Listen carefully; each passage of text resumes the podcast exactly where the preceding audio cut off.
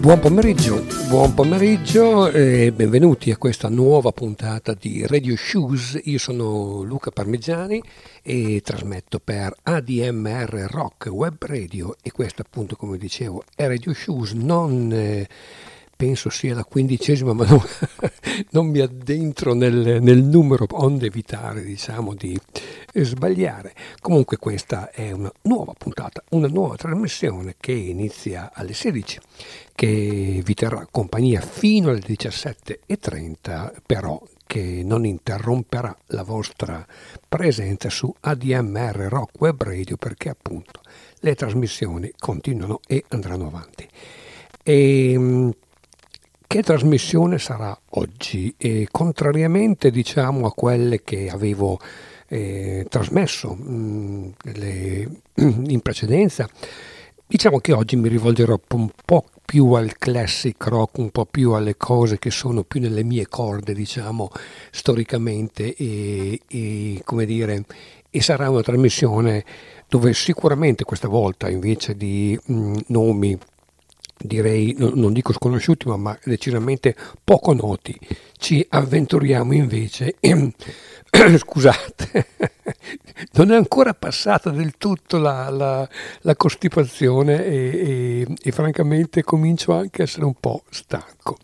No, oggi, dicevo, sarà una trasmissione più orientata verso il classic rock, più orientata verso le cose che comunque sono nelle mie corde, mi hanno cresciuto, che amo e che tuttora mi hanno cambiato, che tuttora ascolto, perché sono quelle cose che mi fanno star bene, anche se l'inizio di questa trasmissione vede un ricordo di un musicista che oggi, adesso non è certamente un segreto quello che svelo sempre, cioè voi ascolterete questa trasmissione lunedì alle ore 16, io la sto registrando sabato pomeriggio 10 febbraio, di conseguenza oggi è l'anniversario, il quarto anniversario della scomparsa di un artista che io personalmente amo tantissimo, di un musicista secondo me eccezionale, forse fin troppo sottovalutato.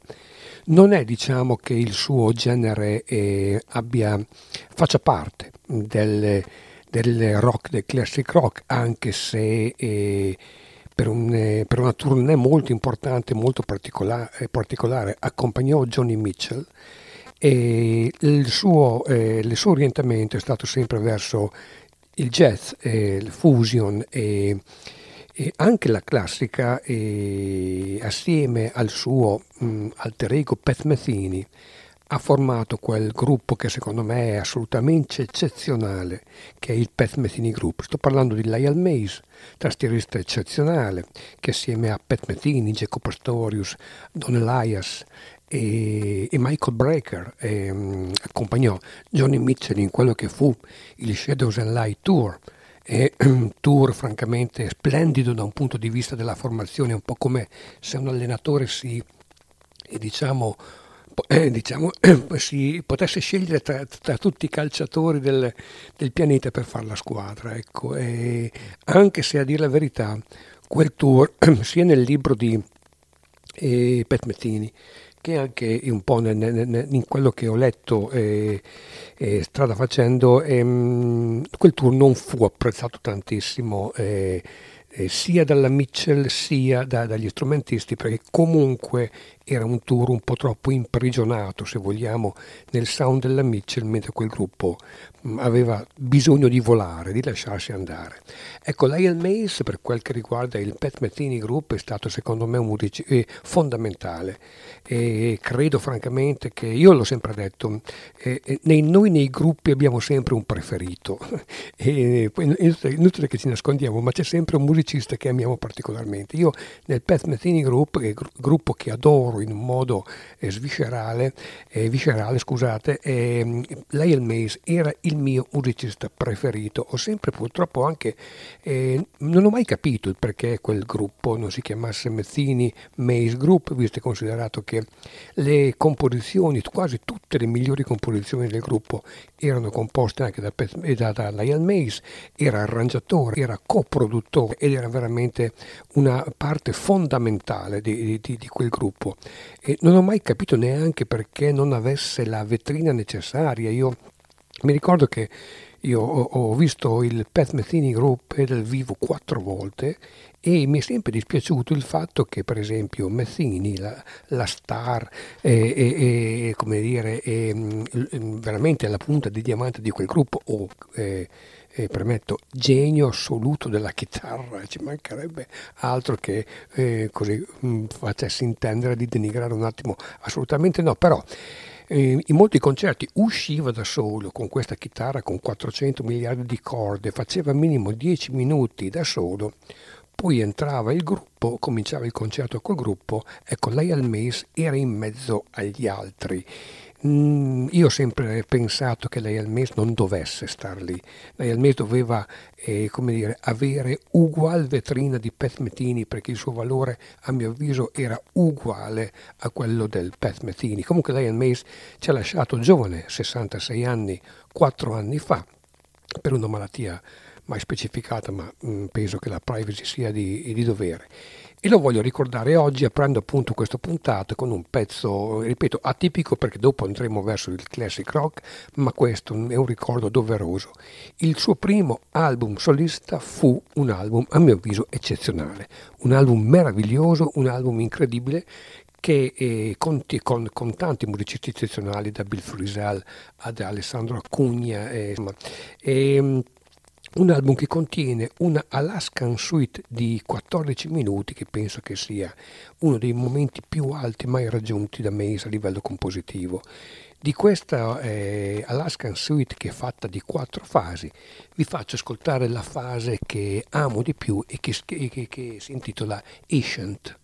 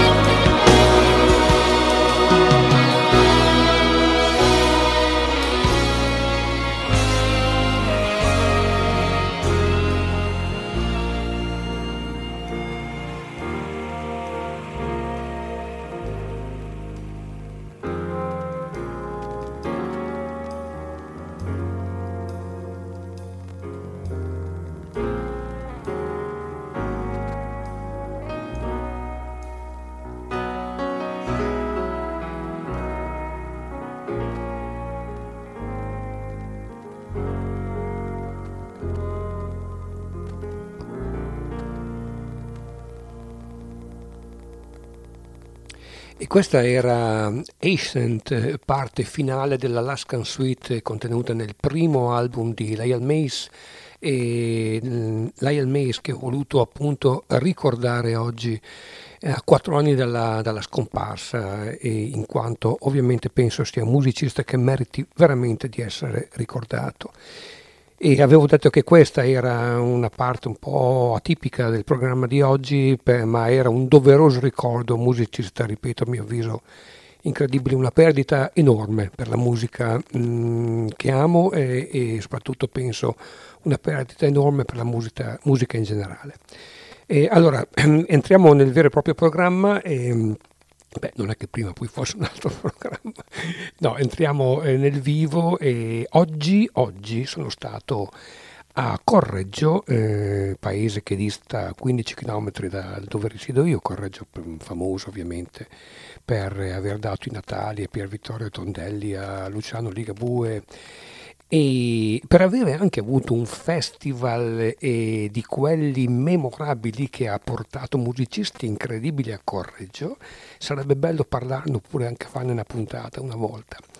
Beh, Correggio oggi, siccome è sempre un paese all'avanguardia anche nelle iniziative culturali, ha inaugurato la mostra sugli Who.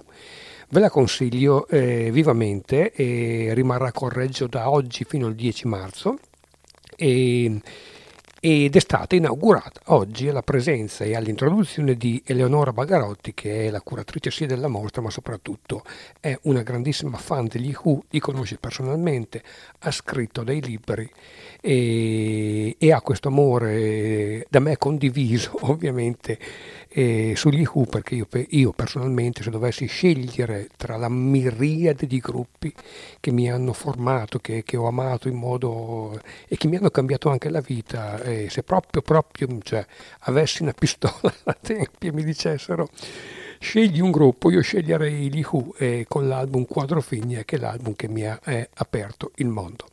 E allora, visto che c'è stato questo bellissimo questa bellissima mostra che credo che dia anche una dimensione vera di come in quei periodi si sia fatta la storia. Io non voglio mettermi qua a fare il nostalgico e a dire cose così, però ovviamente quegli anni la creatività, la capacità di cogliere, la capacità di rappresentare era espressa ai massimi livelli, le condizioni che c'erano sono cresciute insieme alla musica e ai musicisti, e tutto questo ha fatto sì che quel periodo sia un periodo irripetibile. E allora, in omaggio a quella mostra, in omaggio agli Who, io vado a trasmettervi un brano che è tratto dal loro ultimo album dal vivo, quello con l'orchestra, Live a Wembley del 2019, un brano che neanche vi presento.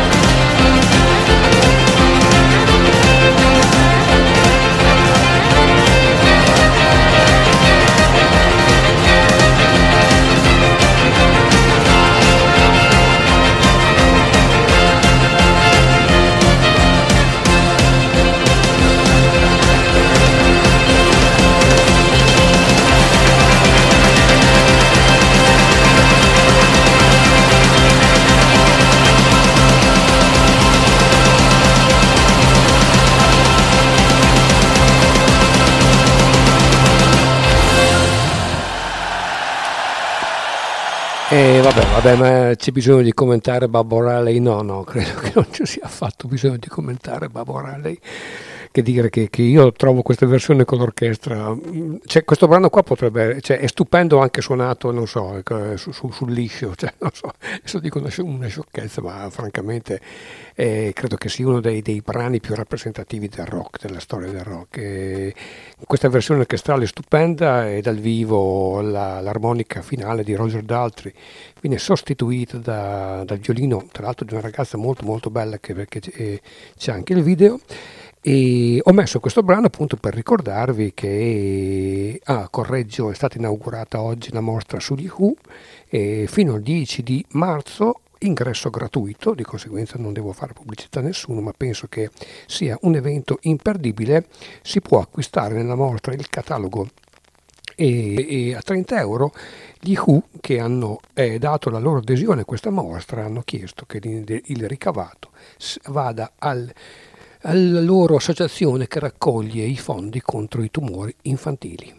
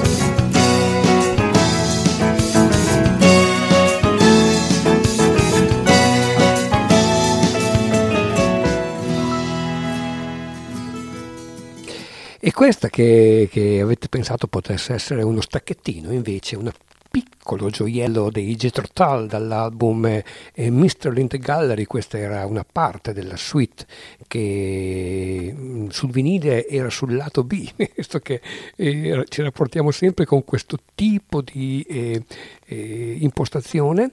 E questa bellissima melodia, proprio intitolata Nice Little Tune, era appunto presente, e io l'adoro.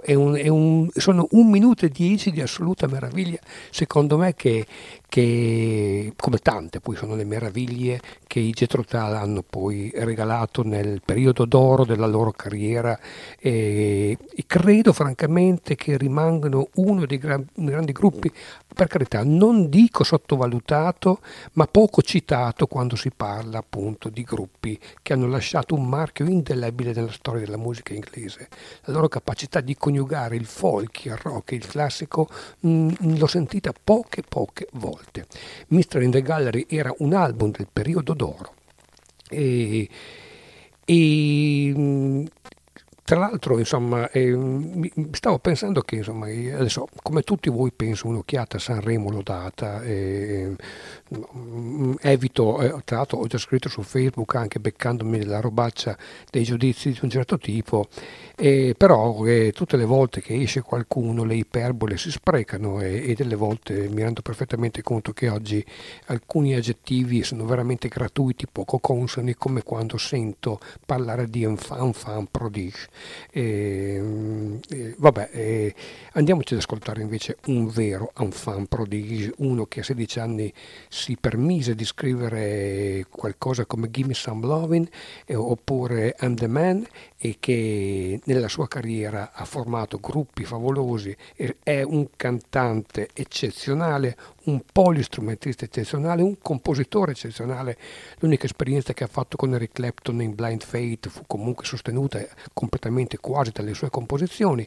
Avrete capito che vi parlo di Stevie Winwood, e qui ce lo andiamo ad ascoltare nella sua esperienza con i Traffic, dall'ultimo grande album che ci hanno regalato, che è When the Eagle Fly. Questa è Walking in the Wind.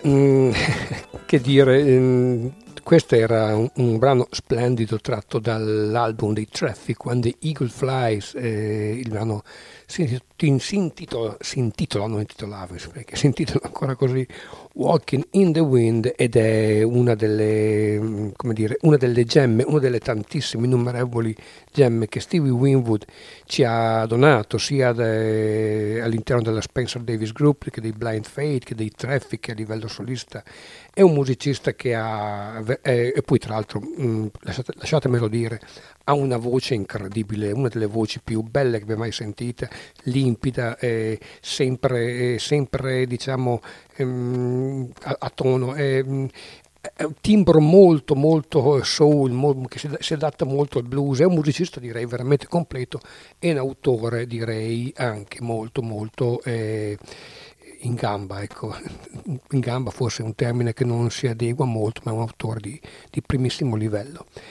Nei giorni scorsi mi è capitato di leggere una biografia, un articolo su una grandissima cantante inglese, sfortunatissima, forse la più bella voce del folk inglese. Lei è Sandy Denny, che è scomparsa ormai qualcosa come una quarantina d'anni fa, direi più o meno, e se non di più, è scomparsa in modo tragico, un'emorragia cerebrale dopo una caduta dalle scale. E cantante, cioè personalità molto difficile, cantante eccezionale, poteva cantare di tutto, autrice molto brava, ha contribuito con il Fairport Convention a portare avanti il discorso della elettrificazione del folk, e persona veramente molto però complicata, molto difficile, soffriva molto di depressione, insomma è stata veramente la sua una vita molto breve ma molto come dire vissuta da un certo punto di vista. Questo, allora, visto che mi è, come dire, me l'ho fatto ricordare, perché purtroppo, ripeto, ormai è scomparsa da diversi anni, e mi ha fatto ricordare il suo valore soprattutto e la sua capacità di interpretare le canzoni folk o di Johnny Mitchell o di Dylan, come le capitava spesso nei Fairport. Però ce l'andiamo a ascoltare adesso in un album solista, il suo secondo album solista.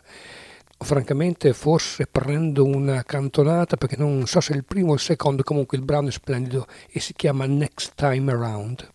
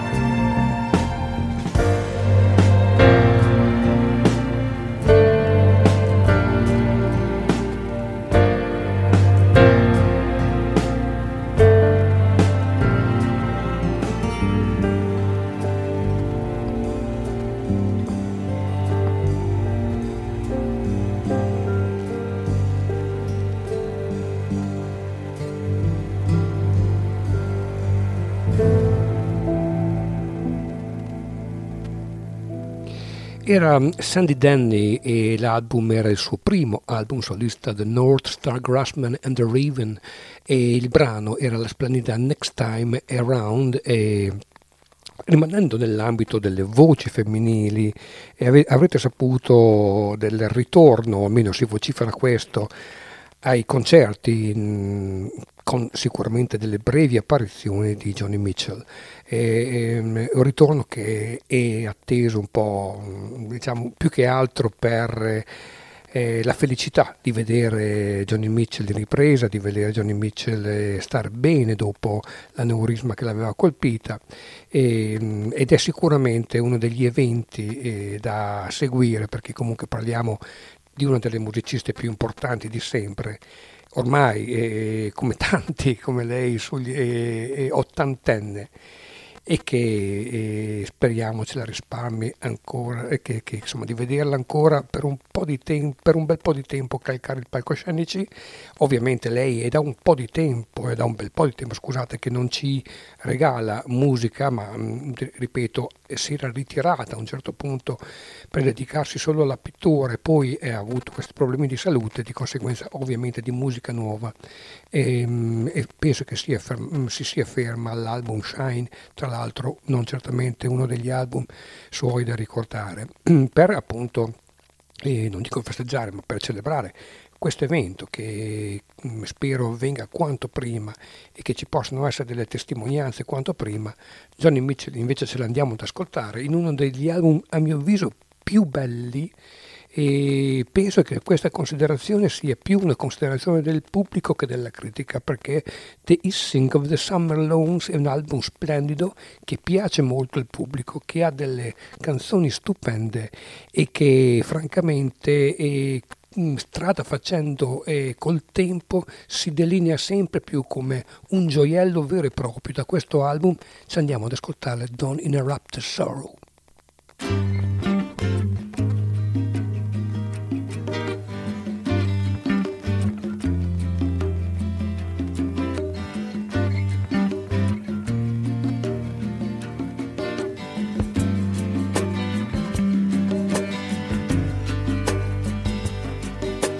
Don't interrupt the sorrow, darn right, inflames our prophet, which is people light. A room full of glasses, he says, your notches, liberation doll, and he chains me with that serpent to that Ethiopian wall.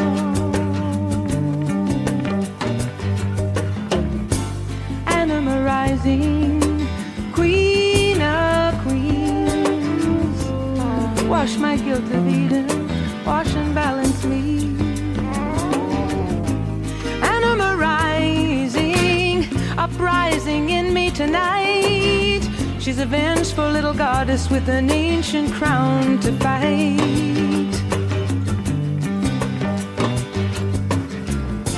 Truth goes up in vapor, steeples lean, winds of change, patriarchs snug in your Bible belt rings. God goes up the chimney like childhood Santa Claus. The good slaves love the good book, a rebel loves the cause.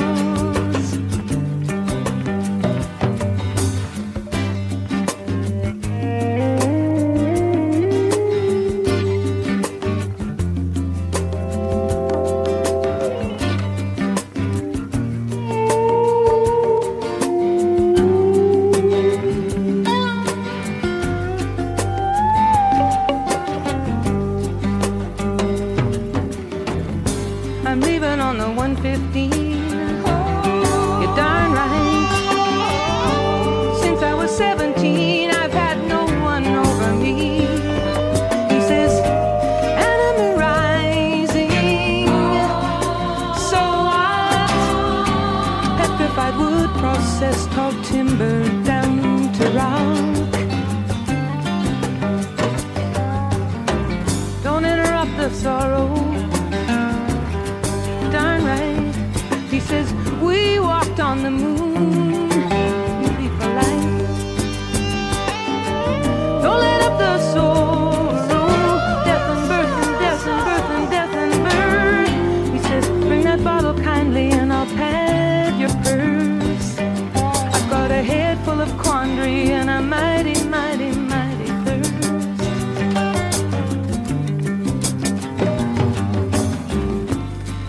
drinking glasses, Rhine wine, milk of the Madonna, clandestine. You don't let up the sorrow, he lies and he cheats. It takes a heart like Mary's these days when your man gets weak.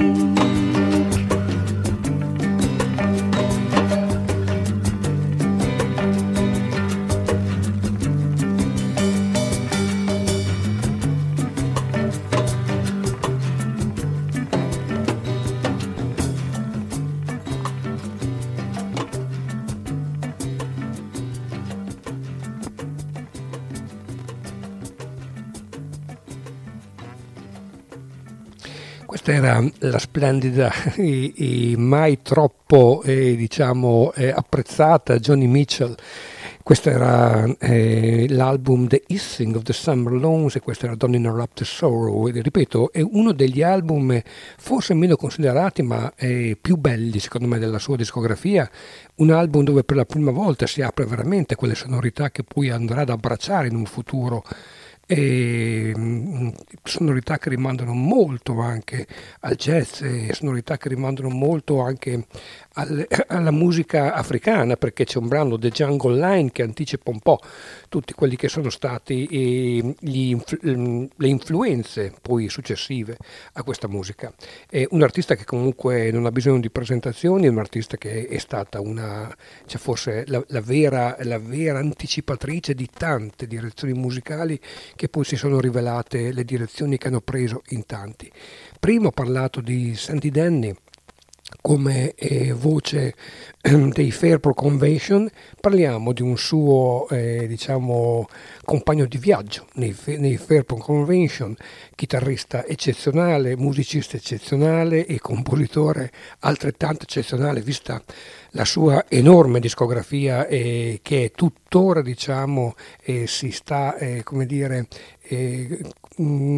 si sta completando di nuove uscite perché è ancora attivissimo. Avrete capito che vi sto parlando di Richard Thompson, e Richard Thompson, ripeto, oltre che ad una carriera eccezionale con i Fairport, un'altra con la moglie Linda Thompson, ha una carriera altrettanto bella come solista, altrettanto direi di enorme qualità. Adesso ce lo andiamo ad ascoltare in un brano tratto da un suo album che si chiama Sweet Warrior. L'album, questo brano a mio avviso è un brano splendido. Il titolo potrebbe far pensare che un titolo che nel testo il brano parli di guerra, non è così, ma mi piace però citare questo titolo, visto che purtroppo i tempi sono tempi cupi, i tempi della guerra sembrano non finire mai. Il brano si chiama Guns are the tongue, cioè i fucili sono il linguaggio.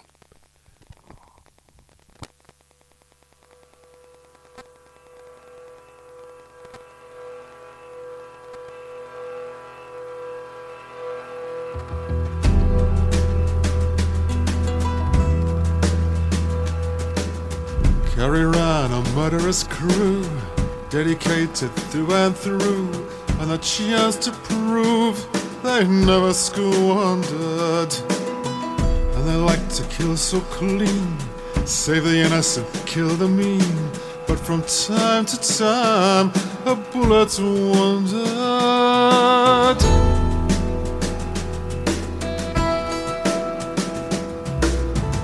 We kept her souvenirs, kept her scrapbook down the years of her bread boys, how she cried to read it. And a few fell by the way, or lost their stomach for their fray. So young blood, it was always needed.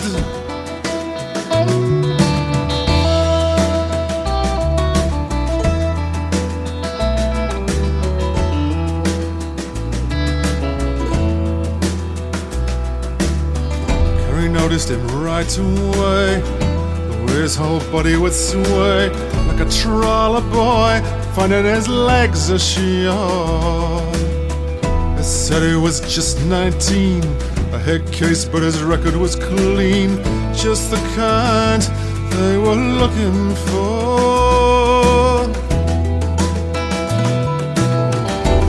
watched him through the crack as they teased him behind his back. They called him Little Joe cause he scraped the ceiling. And when he was the worse for wear, she took him up the stair. And soon he fell for a brand of healing. She said, I'll lie like a rose on your pillow, and I will twine the laurel in your hair. Oh, what a smell, my love on your fingers. You wanna be mine, Little Joe? You must have hardened your mind, Little Joe. We get to fight for what is ours. Bring peace to the grave of my brother. Bring peace to the grave of my father. Draw the old eyes of my mother, Little Joe.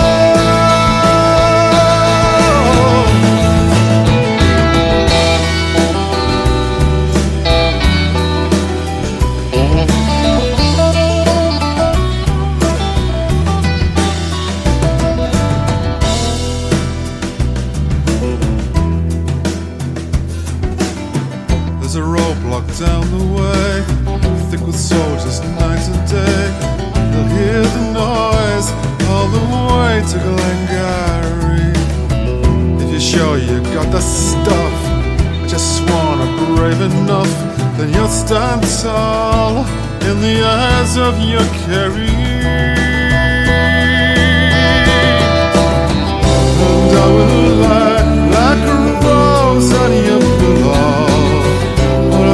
To wine, the laurel in your hair. Oh, what a smell, revenge on your fingers. Guns are the tongues, Little Joe. The only words we know, the only sound that reaches the ears. Bring peace to the grave of my brother. Bring peace to the grave of my father. Dry the old eyes of my mother, Little Joe.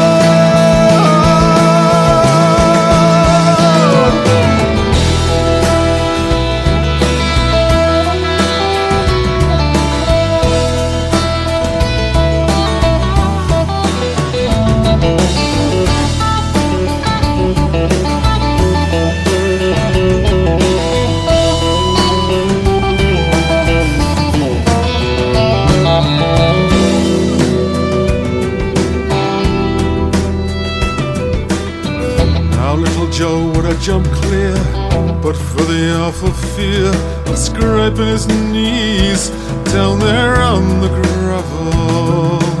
The car was a rolling bomb, blew out a kingdom come.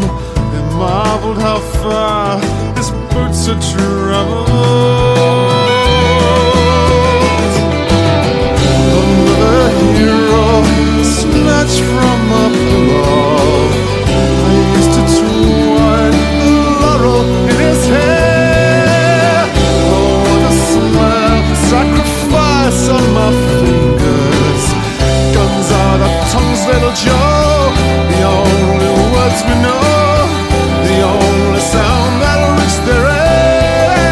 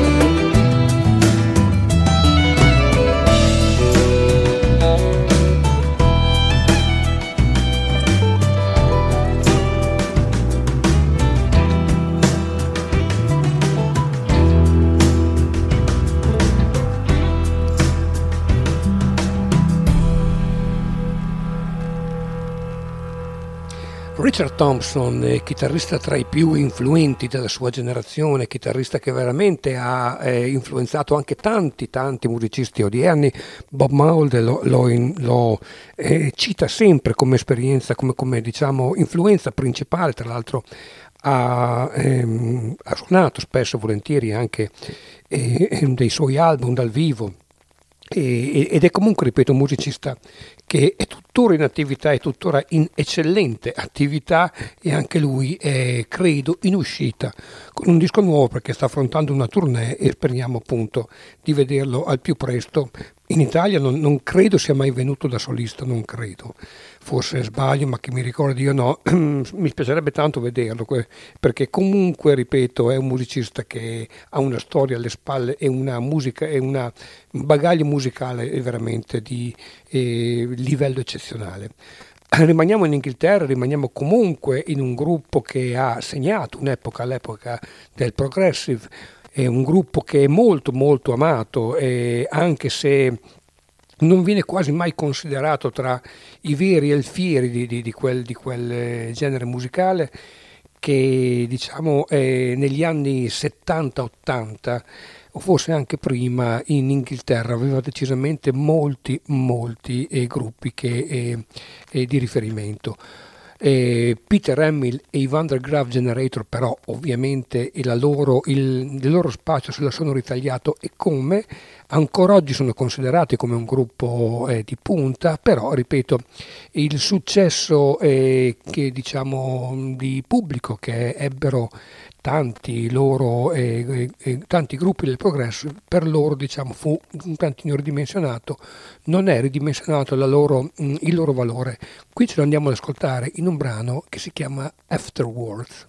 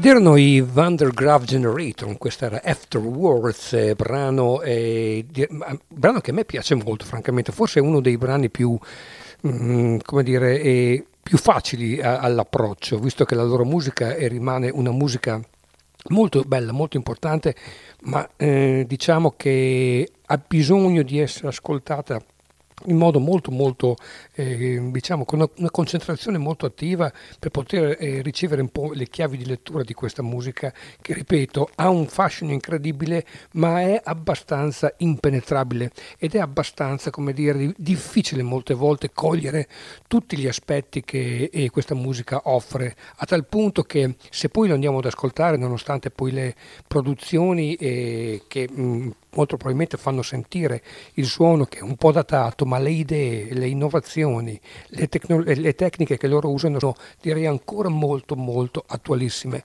Prima ho parlato di Richard Thompson, dicendo che è un chitarrista che ha influenzato molto le nuove generazioni, molto nuovi musicisti. Uno di questi era Bob Mould, e ce lo andiamo ad ascoltare in questo che è un brano tratto dal suo primo album solista, quel Workbook che oggi è considerato, e io sono di quel parere, un piccolo capolavoro. Ricordo però che all'uscita fu un album abbastanza contestato, perché Bob Mould, che sciolse gli Hüsker Dü, se ne andò, e in questo primo album dalle atmosfere prettamente acustiche, ma acustiche alla Bob Mould, non acustiche come possiamo pensare in modo classico, visto che abbandonava di fatto il suono duro, quasi punk, degli Hüsker Dü, fu abbastanza criticato, ma il tempo, il galantuomo, il tempo restituisce a questo bellissimo disco tutto quello che merita. Il brano che vi faccio ascoltare è Wishing Well, è un brano appunto dall'incedere acustico, ma a un certo punto arriva una chitarra che spacca tutto. Wishing Well, questo è Bob Mould.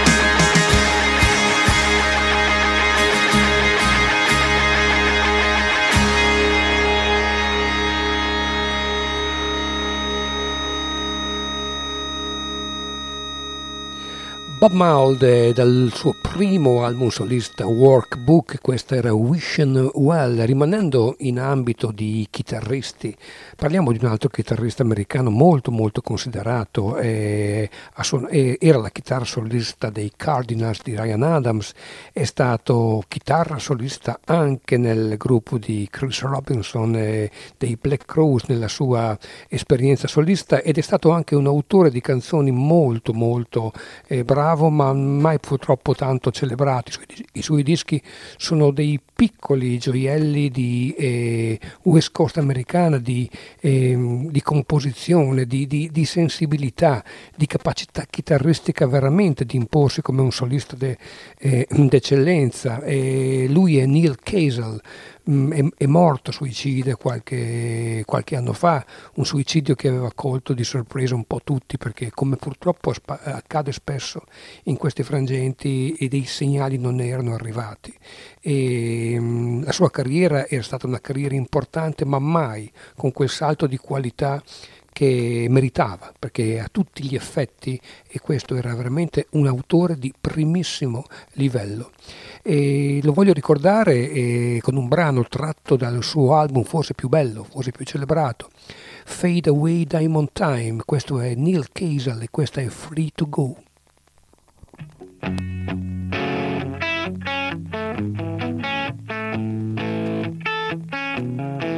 Have something to do with letting go.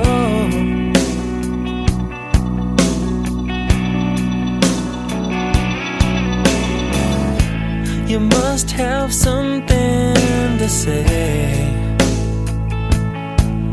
to me.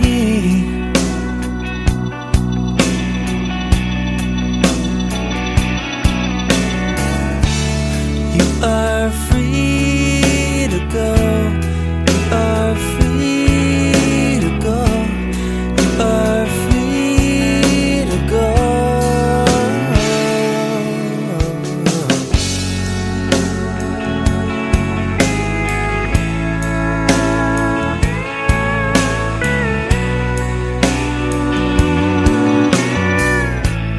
There was danger in your blood.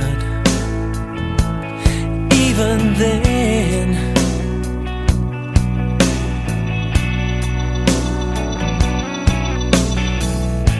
and now you're dying at my door once again.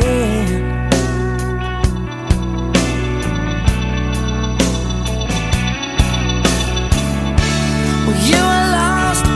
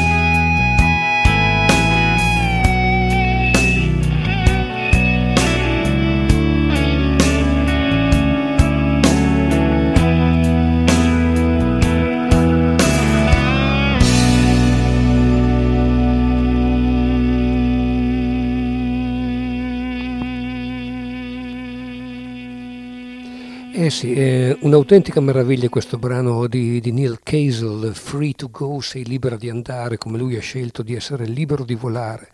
E album splendido veramente, e in questo suo album d'esordio Fade Away Diamond Time ho voluto ricordare appunto questo splendido musicista che se n'è andato suicida diversi anni fa, sperando veramente di fare un omaggio a lui e alla sua bellissima musica e alla sua storia. E ripeto, andatevi a cercare i suoi dischi perché sono veramente degli autentici piccoli gioielli di cantautorato americano, degli autentici piccoli acquerelli di storie e di canzoni. Questa credo che sia veramente una grandissima, grandissima canzone. Siamo penso in chiusura, sì, adesso credo che ci sta un brano e poi ci salutiamo, ecco. È morto. Tempo fa, qualche settimana fa, era il primo anniversario della scomparsa gli aggettivi mettete di voi, non ce ne saranno mai abbastanza. David Crosby che ha lasciato veramente un vuoto enorme nella nostra musica con la sua scomparsa, ma che ha riempito tanti vuoti con la musica che ha scritto e con la musica che ci ha lasciato. Mi piace a questo punto qua poterlo ricordare, è doveroso penso poterlo ricordare, anche se su David Crosby non si è mai detto abbastanza, una canzone per ricordarlo è poco perché la musica che ha scritto è veramente è tantissima, e le canzoni che sarebbero da citare, da ricordare sia per i testi, sia per la musica, sia per la storia personale di Crosby sono talmente tante. Lui tra l'altro è l'autore di uno che viene considerato umanamente uno dei dischi, se non il disco più importante della musica americana, e che è il suo primo album solista, If I Could Only Remember My Name. E lo voglio ricordare andando proprio a prendere un brano da questo splendido disco che ha veramente all'interno delle canzoni dei brani incredibili, che forse è uno dei primi dischi che è riuscito a fondere le comunità di Los Angeles, di San Francisco, in un'unica musica, in un'unica opera. Infatti ricordo che il vinile, se lo aprite, è pieno delle foto dei personaggi e possiamo vedere tantissimi personaggi di quel periodo che si sono prestati appunto a dare un contributo fondamentale a questo disco che, ripeto, è forse, giustamente considerato una delle pietre miliari della musica americana. In questo disco c'erano un paio di brani strumentali vuol dire non però suonati, ma senza parole, con solamente le voci di Crosby e di Nash che cantavano delle melodie. Uno dei brani più belli è questa Song with no words, Tree with no leaves, cioè canzone senza parole come un albero senza foglie. Ho scelto di farvela ascoltare nella versione del demo presente nell'edizione celebrativa di Déjà Vu, perché pur essendo decisamente più scarna, essendo decisamente più meno piena di quel suono che caratterizza quell'album, riesce comunque a dare dei brividi non comuni. Questa è Song with no words, Tree with no leaves di David Crosby.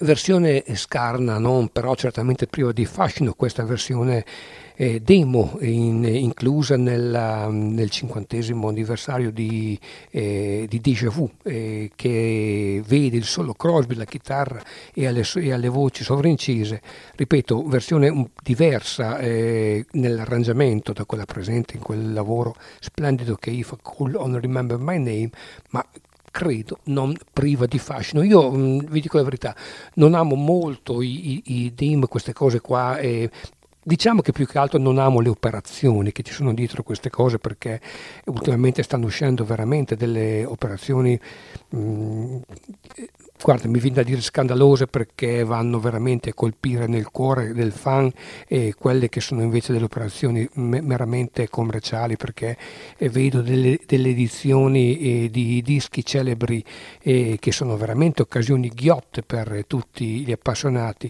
a dei prezzi incredibili, contenere poi solamente delle curiosità, perché l'artista quello che di meglio aveva da dire lo ha già pubblicato, però questa versione così scarna ha comunque, ripeto, un fascino non indifferente. Signori, io vi saluto, la trasmissione si chiude qua, vi ricordo che questa è Radio Shoes, io sono Luca Parmiggiani, trasmetto per ADMR Rock Web Radio, voi dovete continuare a stare su questa rete per essere in compagnia, stare in compagnia di ottima musica, e presto la mia trasmissione potrà un attimino cambiare qualche indirizzo, fare invece che diciamo una sorta di elenco di canzoni, andare più a tema, ma questo lo impareremo strada facendo, oppure ve lo comunicherò strada facendo. Buon lunedì e ci sentiamo lunedì prossimo, continuate a stare con noi.